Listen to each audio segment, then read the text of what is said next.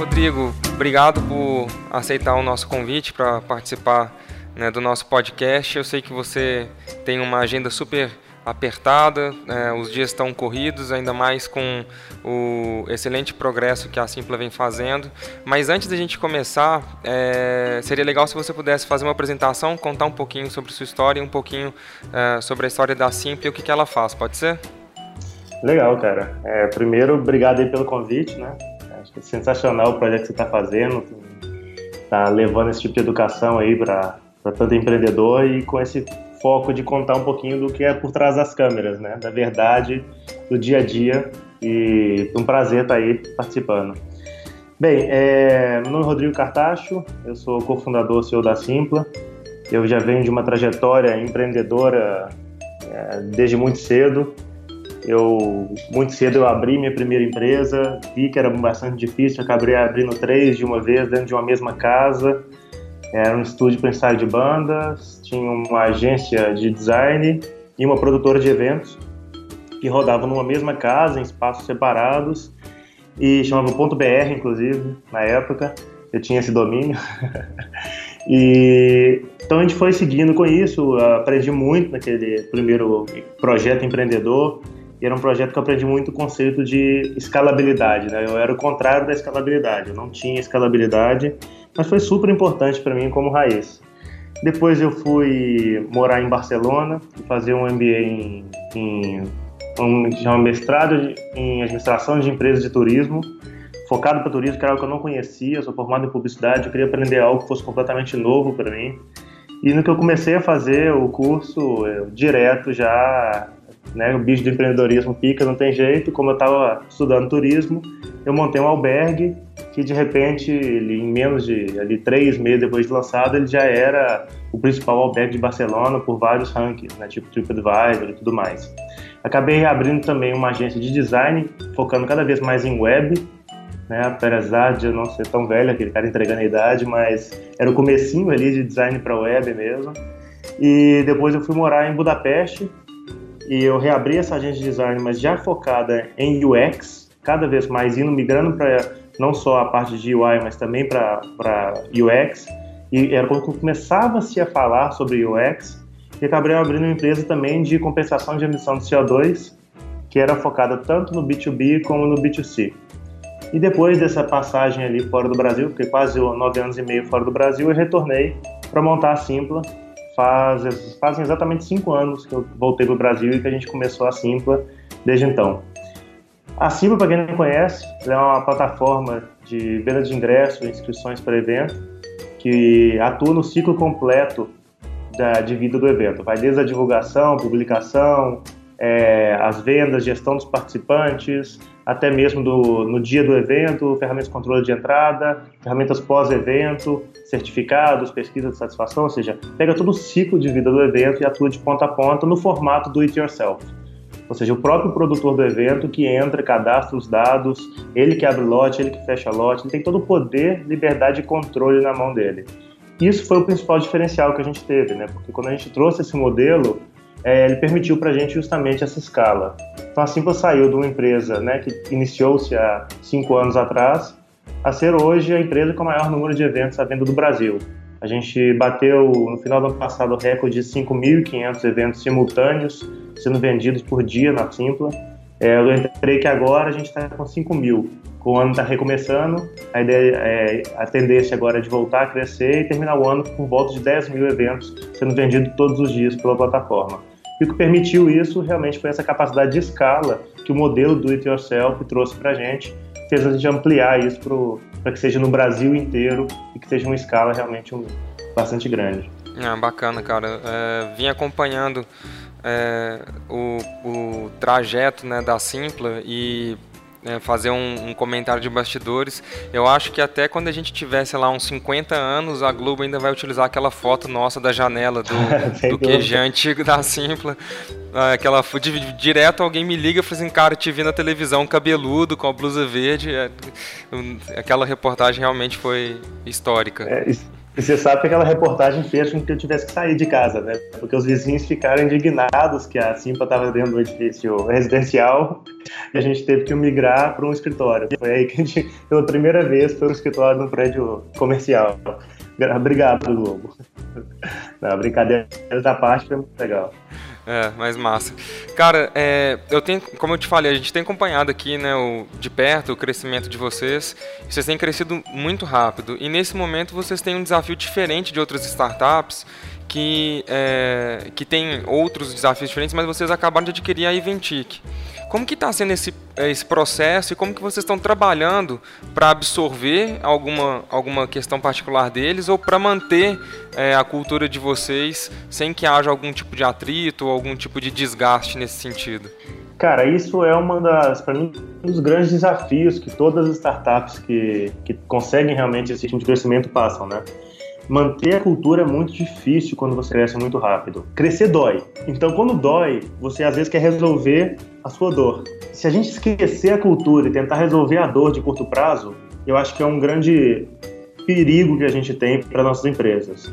Na Simpa a gente tem isso muito claro, que a gente não, a gente não resolve nada a curto prazo se não tiver extremamente alinhado com a nossa cultura. Cultura aqui dentro é inegociável. Um dos meus principais papéis hoje, enquanto CEO, junto à equipe de RH, é garantir que, mesmo a empresa crescendo tanto, a cultura se mantenha. E vocês também são conhecidos por possuir um processo de seleção de talentos muito interessante, é, até bem diferente de, de outros, como propriamente da Rock ou até mesmo da Hotmart. Você pode compartilhar um pouquinho mais sobre ele ou quais são os pontos uh, que, na sua visão, são os mais importantes a serem vistos quando vocês realizam essas contratações ou essa, esses processos de seleção? Uhum. Legal, eu não conheço a fundo das outras empresas, né? Eu posso falar enquanto simples. E aqui realmente contratação para gente, é, como eu coloquei, cultura é algo que é inegociável e contratação vem junto. Então a gente busca pessoas que sejam A-team. Aqui dentro da Simpla a gente tem muito claro que, cara, gente boa quer trabalhar com gente boa. A gente tem que garantir que as pessoas que estão entrando são as pessoas que a gente quer trabalhar com elas, que estão empurrando a gente para cima e não empurrando a gente para baixo.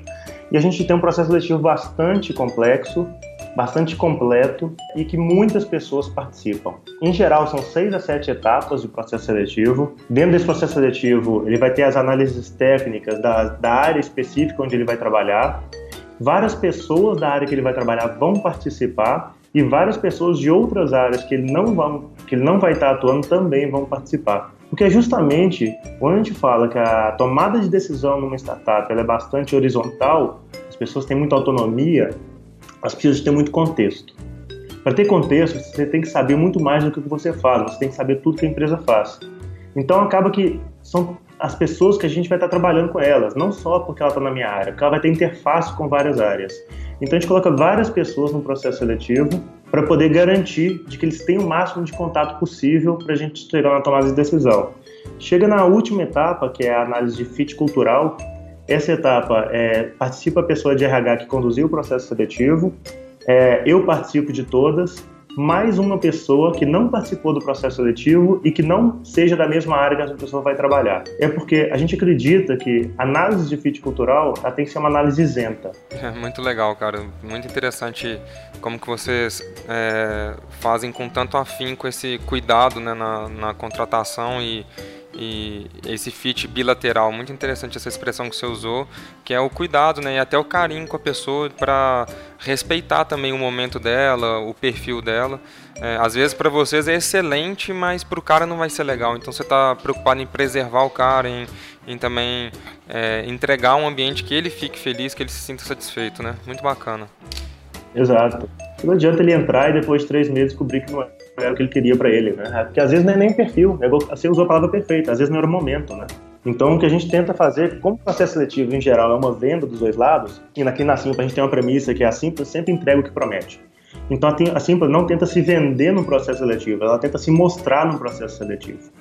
Então, muitas vezes, o, a pessoa que está candidatando aqui, ela entra no processo seletivo e vê, cara, isso aqui é uma paulada, né? Isso aqui não é para mim agora. Né? Eu tô afim de casar e ter filho é, e ter uma vida relaxa, onde eu possa ter meus fins de semana e estar tá candidatando para uma área, por exemplo, que como a gente trabalha com evento, é, vai estar muito presente no fim de semana, por exemplo. Ah, obviamente que não vai encaixar para o momento dessa pessoa. Então é muito importante essa transparência dos dois lados e a gente, enquanto empresa, a gente tem isso muito claro e RH tem que conduzir o processo seletivo de, da maneira que o candidato chegue na última etapa sabendo exatamente né, aonde que ele está entrando. Uhum. Ah, muito legal, cara. É, para a gente fechar, porque seu tempo vale ouro e para eu conseguir pagar esse tempo que você está me doando aí vai ser difícil. Vou ficar aí nas prestações durante alguns anos. Mas para a gente fechar, é, dentro ainda dessa temática de dores do crescimento, Uh, qual conselho você gostaria de deixar para as startups ou para as scale-ups que a gente chama, que estão nos escutando nesse momento? Eu sei que a gente já falou várias coisas muito preciosas uh, da sua experiência, que é muito única, muito peculiar, com várias coisas muito bacanas, uh, mas talvez, eh, tanto pode ser desses pontos que a gente já falou, mas ou algum outro que porventura a gente não cobriu nessa nossa rápida conversa, qual ponto que você falar assim, cara, acima de tudo, esse negócio aqui ele é, é um, um bem muito precioso, não abra mão dele? Legal. Cara, eu acho que assim, é... acho que imagino que boa parte do público que está ouvindo são empreendedores ou pessoas que estão querendo empreender, né? E eu acho que tem uma dica que é uma das mais importantes, que aquela famosa dica que você fala assim, o que você gostaria de saber antes que não te contaram, né? E, cara, crescer dói. Mas crescer rápido dói muito mais.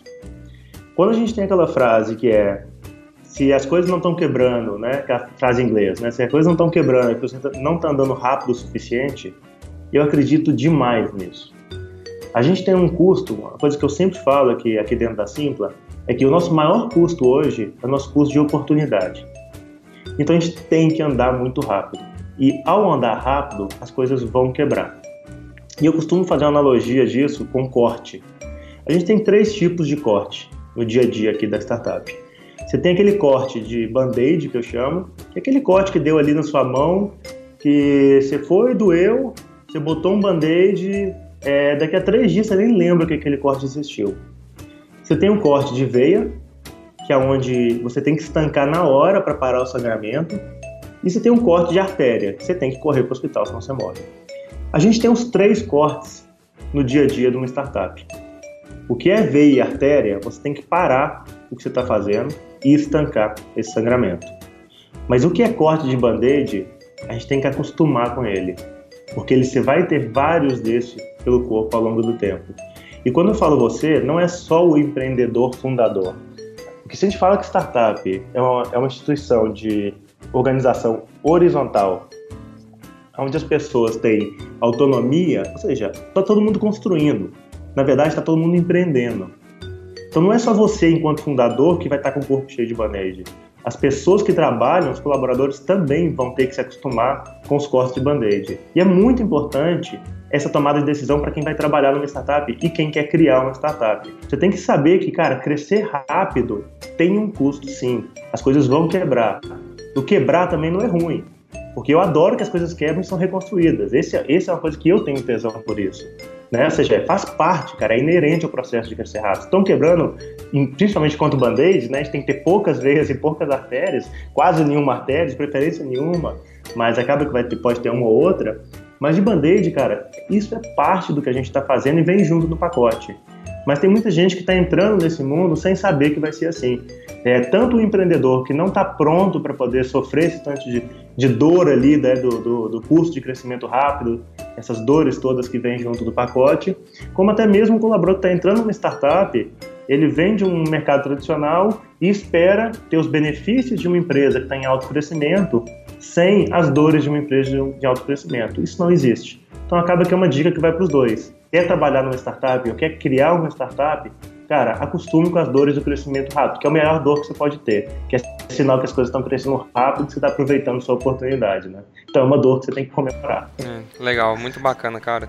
Velho, muito obrigado pelo seu tempo, de verdade, obrigado pelas palavras, assim, vários e vários ensinamentos é, robustos para quem está ouvindo a gente, para mim também, legal. que estou aprendendo muito nesse, nessa jornada, em especial com vocês aí que estão aí à frente.